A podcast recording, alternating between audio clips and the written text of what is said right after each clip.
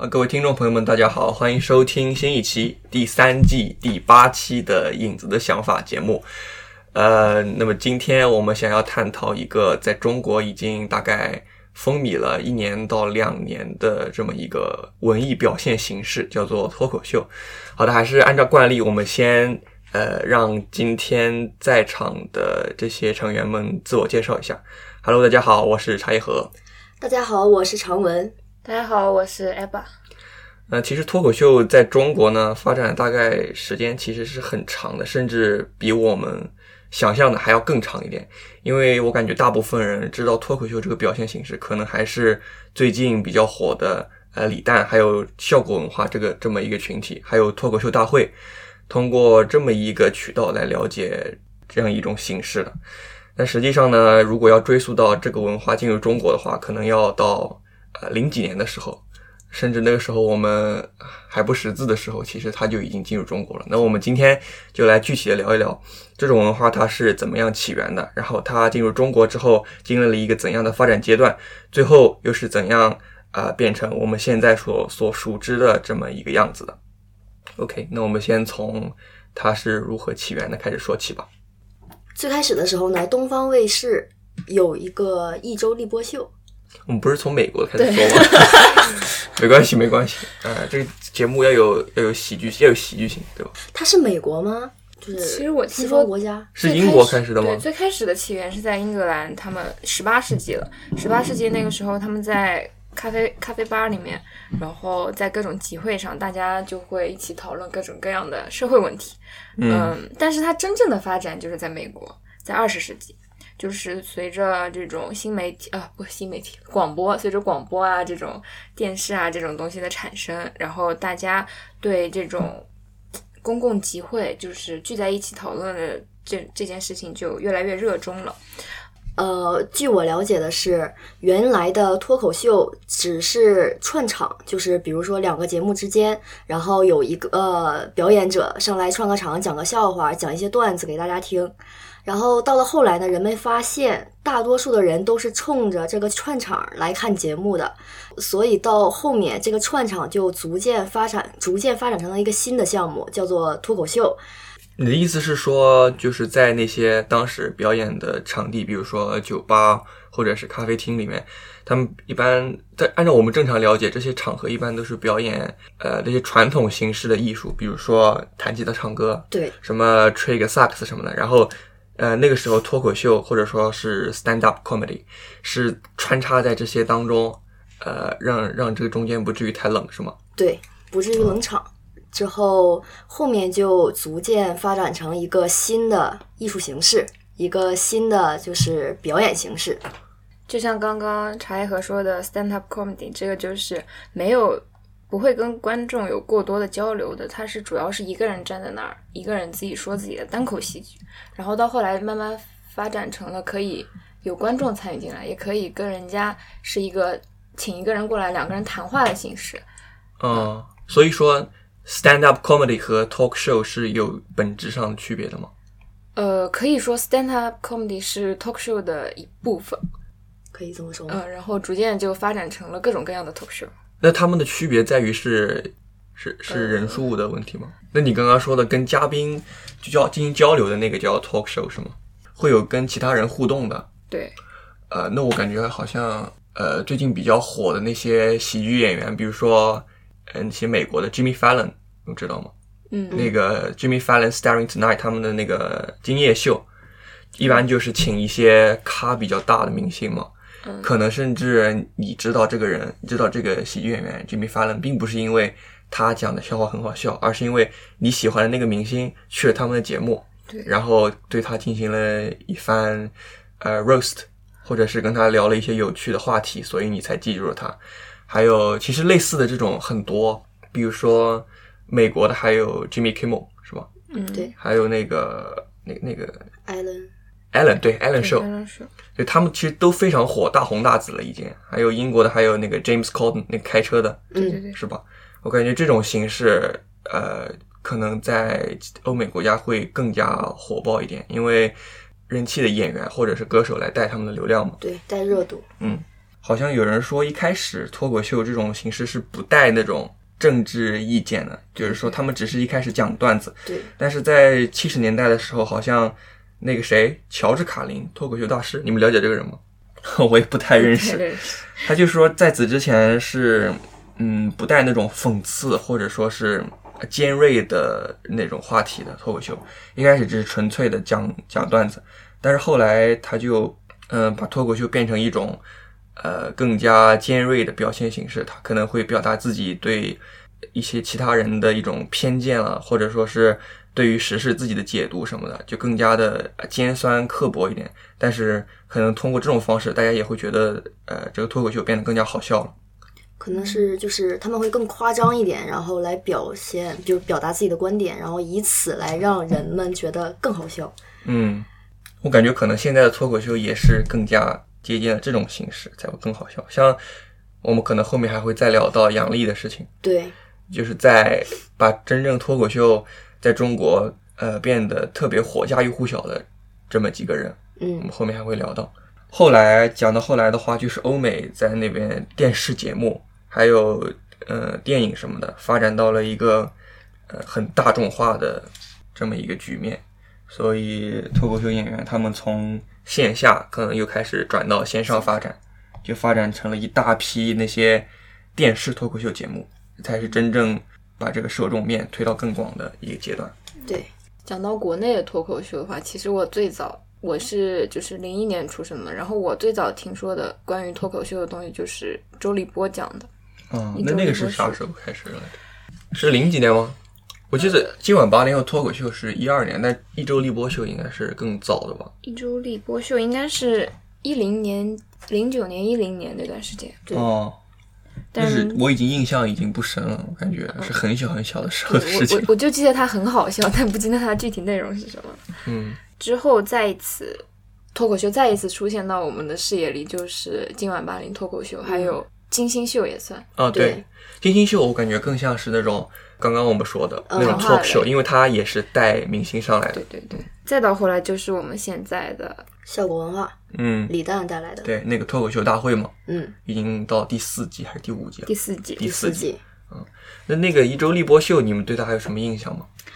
一周立波秀，呃，一周立波秀，我当时看的时候呢，是它是每一季会有，比如每一期会有一个主题，然后主持人是周立波，然后他会就是依据于这个主题，然后讲一整期关于这个主题的事情，或者他自己的观点表达的看法。然后其实给我印象最深刻的是有一季，就是他说，呃，日本的水很干净，干净到马桶里的水都可以喝。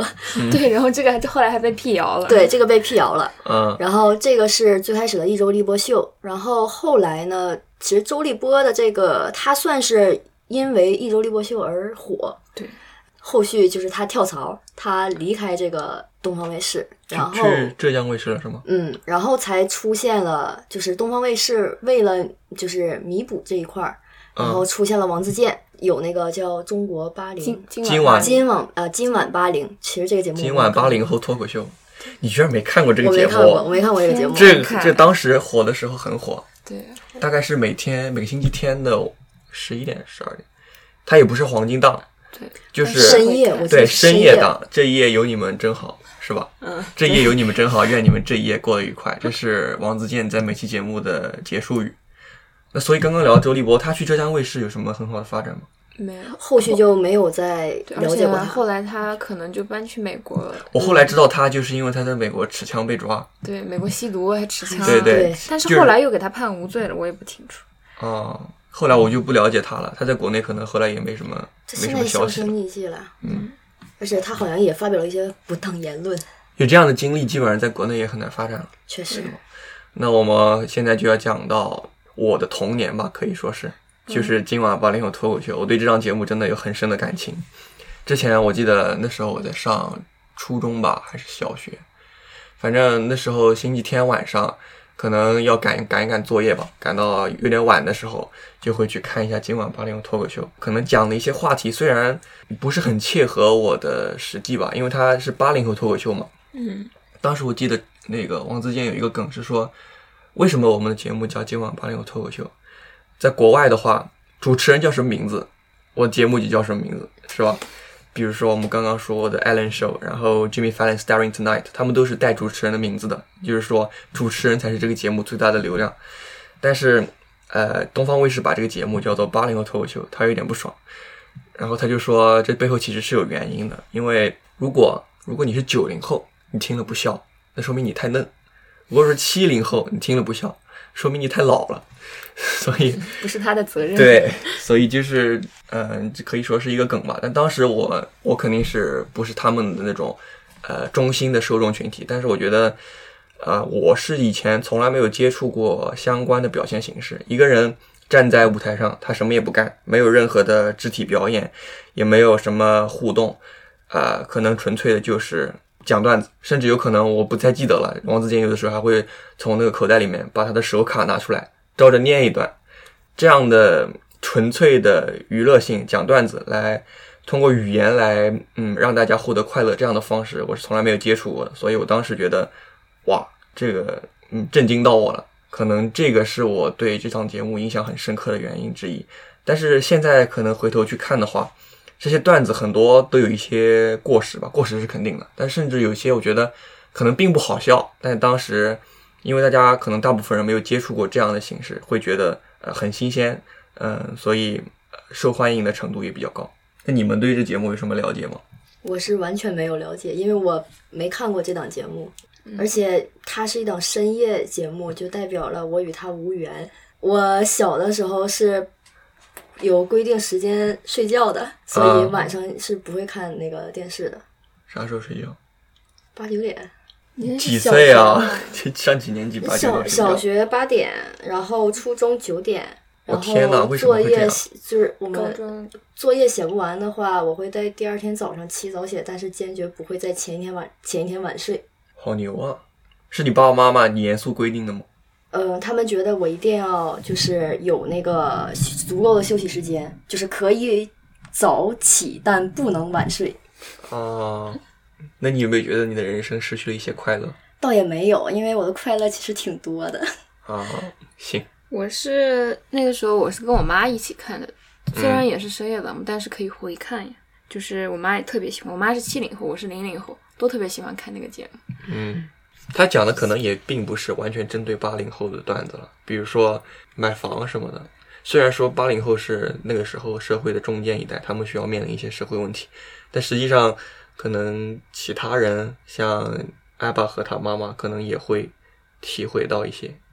我看它的主题，呃，经他其实经常讲他们他跟他父亲啊，或者他小时候在家里面那种事情。哦，是的，是的。还有对我印象比较深刻的就是，呃，他段子里面经常出现的几个人物，一个是建国，对，嗯一个是蛋蛋。就这个名字大家可能不太熟悉，但是实际上他们的真名是王建国和李诞。对，这样听起来，大家可能就觉得哦，原来是这样，嗯他们是从哪里出来的？他们一开始是在今晚八零后脱口秀做的是段子写手的这么一个工作，然后供王自健在台上调侃。对他们可能是一开始是做后台工作的，呃，在段子里面的话就充当一些角色，比如说小明、小红，嗯就把他们换成呃李诞、建国这样。然后其中一次，李诞是其中一次被导演推上台，然后跟王自健做双人脱口秀，然后那是他第一次上台。上台我记得，呃，讲的好像是什么关于东北的一些自己在东北生活的一些段子吧，可能是。嗯之后自此，李诞就是我，我这是我个人的推测啊。李诞就是觉得自己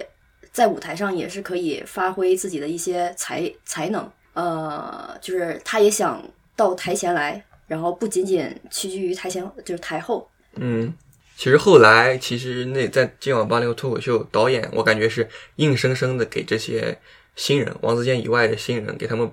扯出了一块空间对，来让他造们势发挥的。嗯我感觉这就有一点奇怪了。啊、他主要就是在王自健的舞台中间，在侧面放了一个一个站着的桌子吧，然后他每一期会请三到四个那个、哦，对，我记起来了。对吧？三到四个其他的表演者，当时我记得有很多现在听起来都是如雷贯耳的名字对，对对，比如说那个交大的叫什么实验，知道吗？不知道。哦，我应该记得他，因为他他的他的特点就是讲一段话总会提到自己是交大的，是啊吧，？对对对， 就是他的那个自己的梗，史岩，然后呃，像比较出名的池子，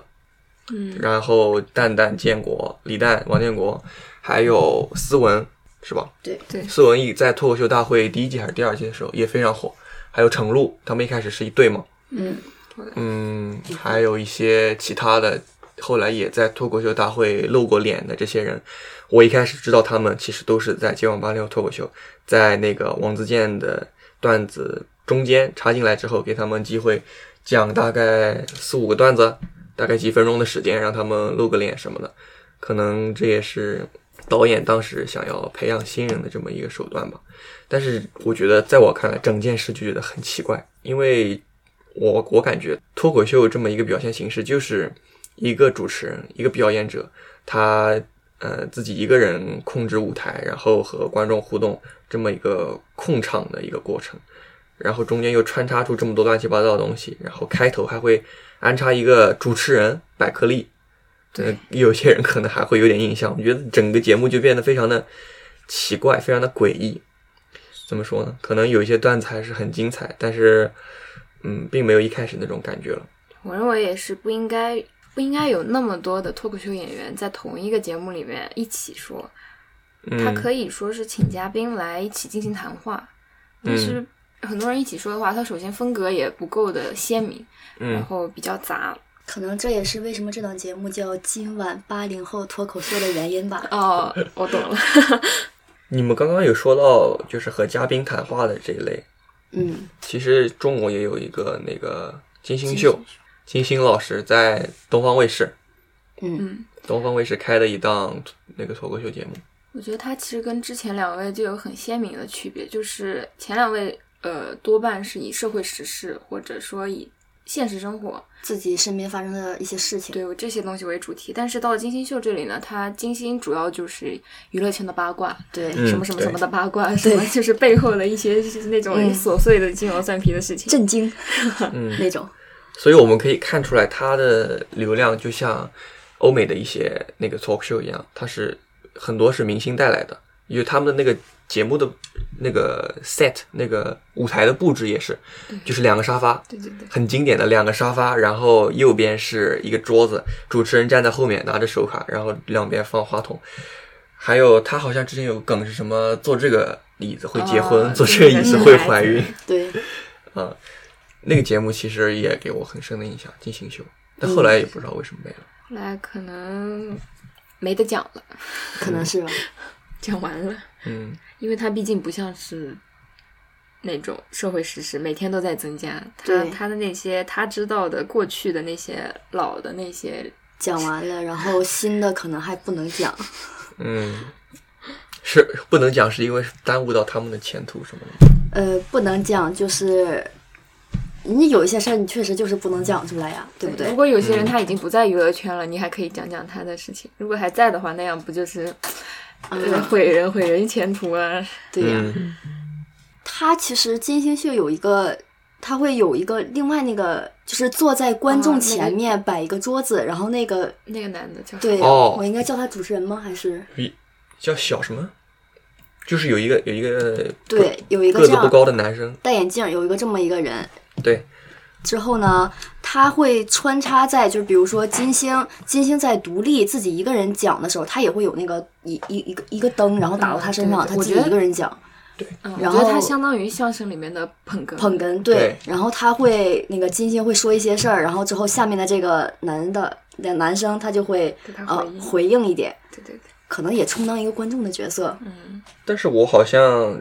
在那个欧美的那个刚刚说过的脱口秀节目里面，比如说是 Jimmy Kimmel Show，还有那个 Jimmy Fallon Starring Tonight，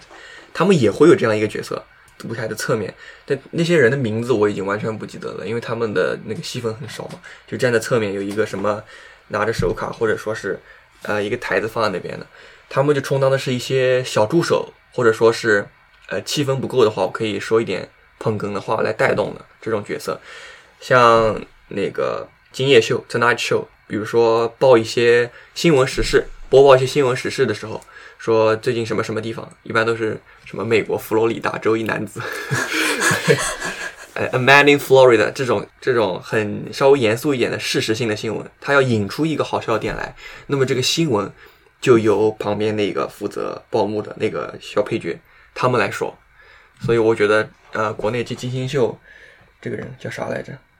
他可能就是借鉴了西方那种表他好演像形式。姓沈，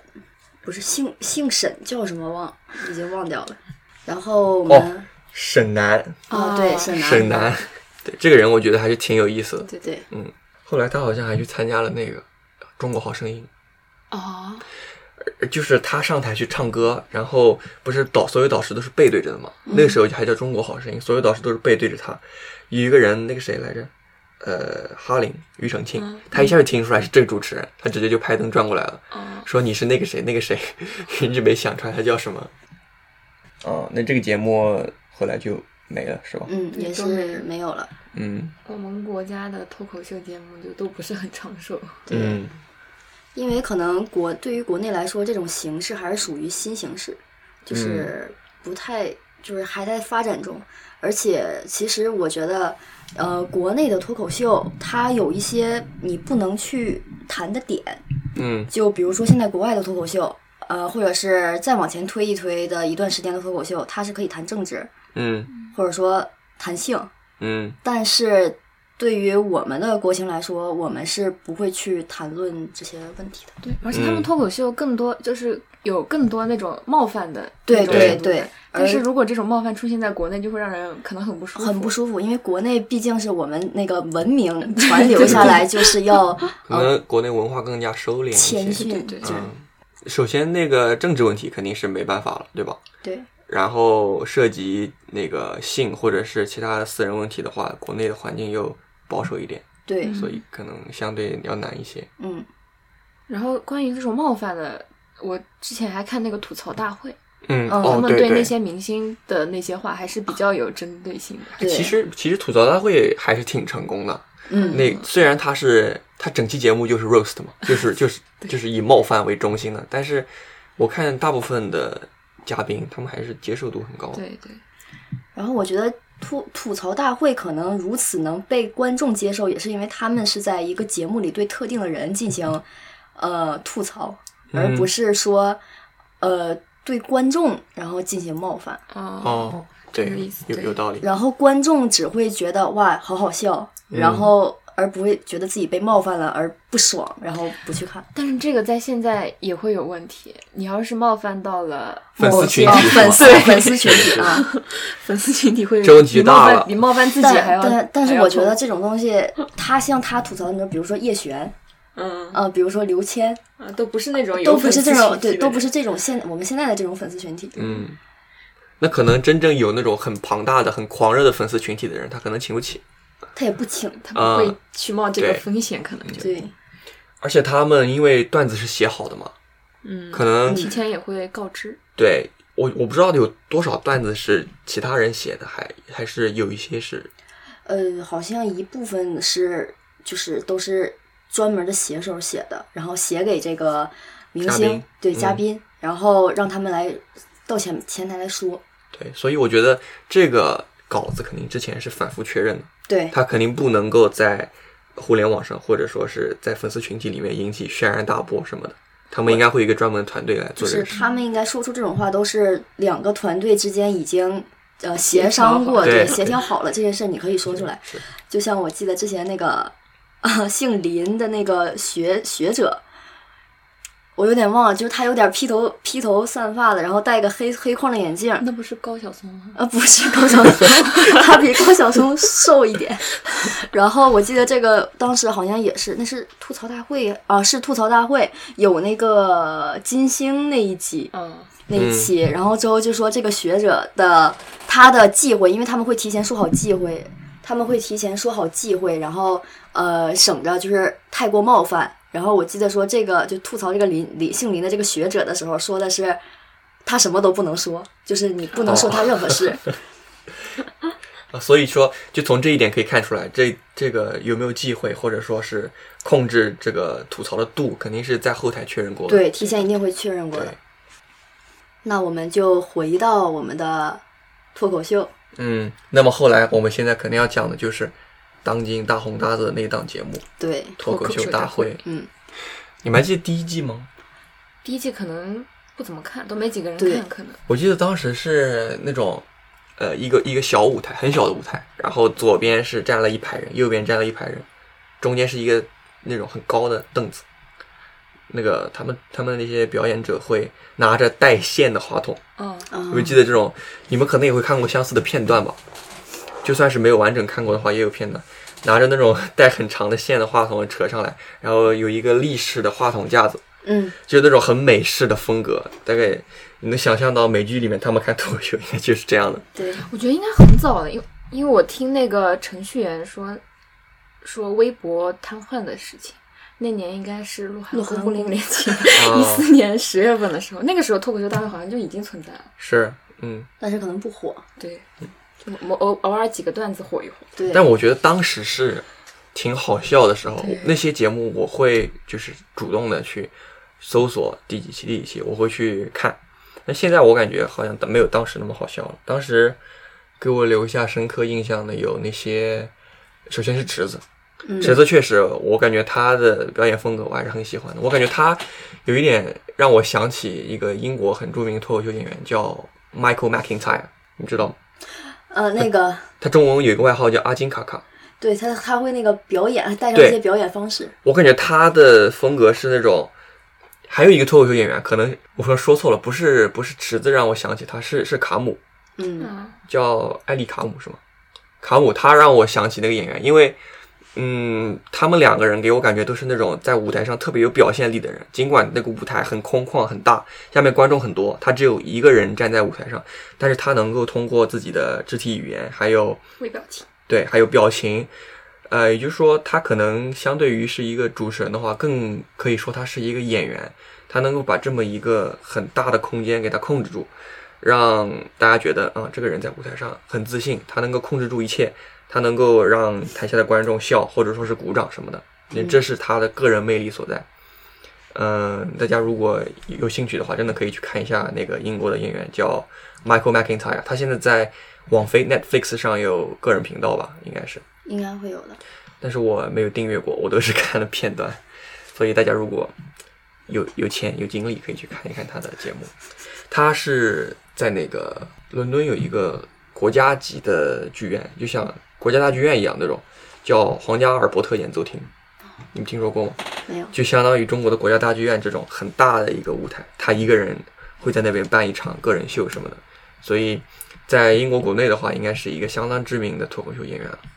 嗯，还有给我印象深刻的是谁来着？那个那个腿断了的叫你断了的。 Rock，哦，知道了，知对道了。 ，Rock，他他的风格我也比较喜欢，虽然他没有像我刚刚说的卡姆或者是池子那样很丰富的表现力，但是他也有自己的风格吧？怎么说？你们还有印象吗？丧丧的，嗯，有一点。他说话的语气很平静，其实有一我感觉有一种有一有一有一个脱口秀群体，他就是这种风格，丧丧的，他上舞台会说：“嗯，大家好，我是 Rock。”上台就他你就知道他的他的 tone、他的腔调或者说他的风格是怎么样。嗯，所以我觉得他可能是给我印象比较深刻的那一个。啊所以你们对脱口秀大会第一季、第二季前期的都没什么印象？其实没有什么印象，但也许看过他们其中的就是片段，比如说在 B 站上之类的这种平台上刷到过，但是并不知道他是那一档节目里的。哦，那你觉得你们觉得之前的脱口秀大会，他们这些段子的质量如何呢？就是说好不好看，好不好笑呢？我认为是比现在好笑，也许有有我就是我自己主也观在因成素长，就是嗯然后慢慢看就觉得不搞笑了。但是其实以前的话，它可以讲的事情还是非常多的，包括在那个流量没有那么横行的年代，他对们可以随意的调侃一些当红的对一些明星也没有关系。但是现在就是可以供他们用来喜剧调侃的事不多情了已经很少了，就是他们的话题被慢慢的局限，然后当然就会让人感到乏味。对，因哎为嗯，局限起来之后，他们也就不能说很多东西。然后还有一点，我觉得是也有可能是他之前不火，像有一句话叫“湖是保护色”，对哦，嗯对，所以他可以没有那么的，就是有限制。然后现在太太过于火，所以它非常有限制。嗯他可能就上台之前，嗯比如那个脱口秀演员写好一遍稿子，他会被层层审核，，对，层层上，然后把好多不能讲的东西去掉之后，就剩下一个空壳子。嗯，那你们觉得印象深刻的是第三季往后的脱口秀大会是吗？对。其实脱口秀大会最让人印象深刻的，也最就是就是怎么说走进我的啊，不能说不能代表所有人，是走进我的视线里的，还是杨笠，啊、你说出圈是吗？对，对对出圈了，主要是他那些那几个段子嘛，对，比较有他个人特点的，就是他的话题可能更多的是集中在男呃女性别对，这个没有方面关。系嗯，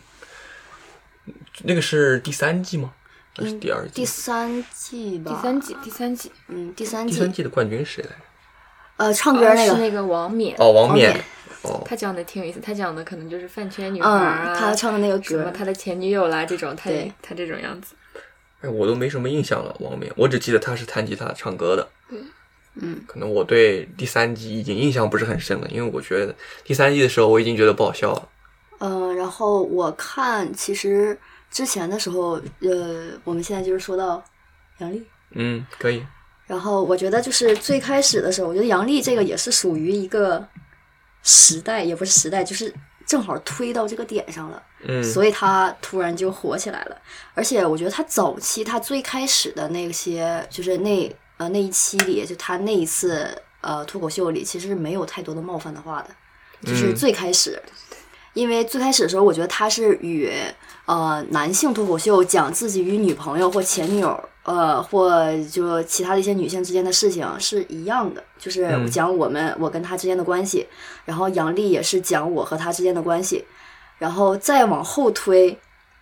我觉得这个有可能是说，就是最开始与一些女性有了契合，就有了共鸣之后，然后再往后就会故意的去迎合，对，对，我也觉得，可能他一开始并不是有意的要往这个话题上去凑，嗯而是他有这么一个段子，正好是这个主题，而且戳中了大家的点，就嗯是他发现哦，大家好像确实是喜欢这样的形式，那我就以后多多的往这方面去走，靠一靠，对走一走，嗯，可能他也不是故意的要去，嗯，要调去剂想出这么一对，个，也对不是说那么给他扣高帽嗯子，对说要挑起男女对对立，嗯我觉得没有必要。而且毕竟它是一个。虽然说它是脱口秀大会，但也是一个比赛的形式。他可能想的也是怎么能让自己赢，怎么能让自己脱颖而出。对，嗯，所以我觉得就真的没有必要给他扣那么高的帽子。而且我认为脱口秀它这种表演形式，它它会在不经意间反映当今就是社会的一个形态。嗯，它对，既然讲到这个东西，那就说明这是社会当前存在的一个问题隐形的一个矛盾。嗯，因为如果就算是他不说的话，这个问题肯定也是存在的，对对，而且我觉得，如果呃光是他说的话，可能不能证明什么。他如果说了这个话题，并且引起了很大的反响，大家都觉得你说的好，或者说你说的不好，那引起了一个很大的话题性的一个争论。那么我觉得可能就完全能够反映它是一个存在的社会性问题了。对，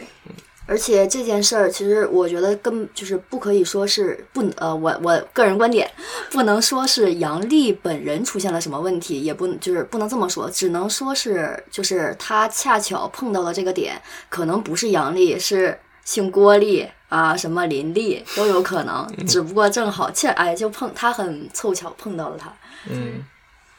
但是之前啊、呃你们有看到过就是那个谁池子，嗯，他在微博上有评论过杨笠的表演，对，说他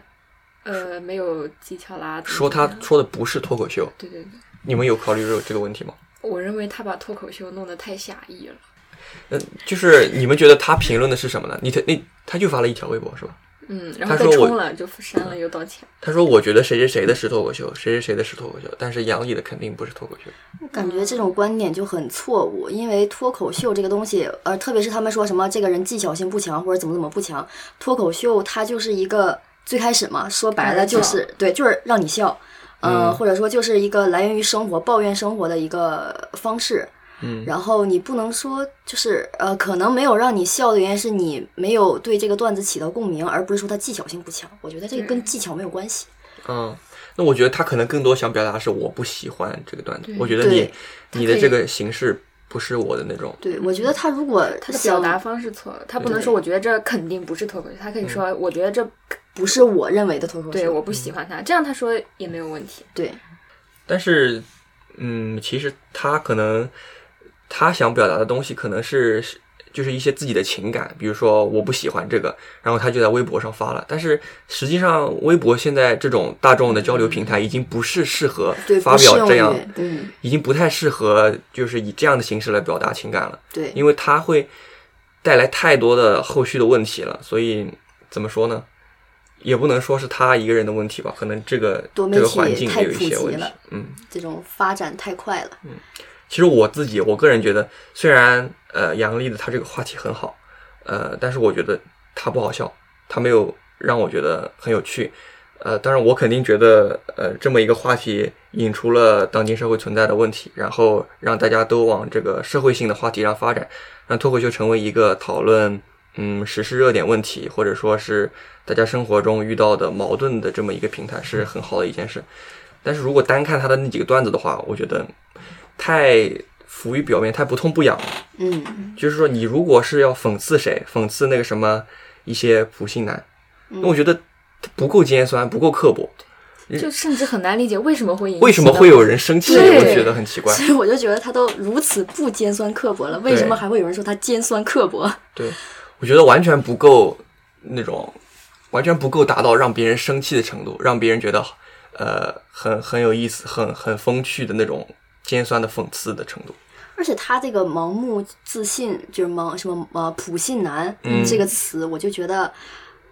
呃，不应该引起这么多的让人生气的点吧。 对，因为并不是每个男的都是普信男。对，就是并不是每个男的都普通且自信，也并嗯就是自信的人，可能这些这些男的自信，但他且成功，他不普通，嗯，对吧？？就有很多不一样的，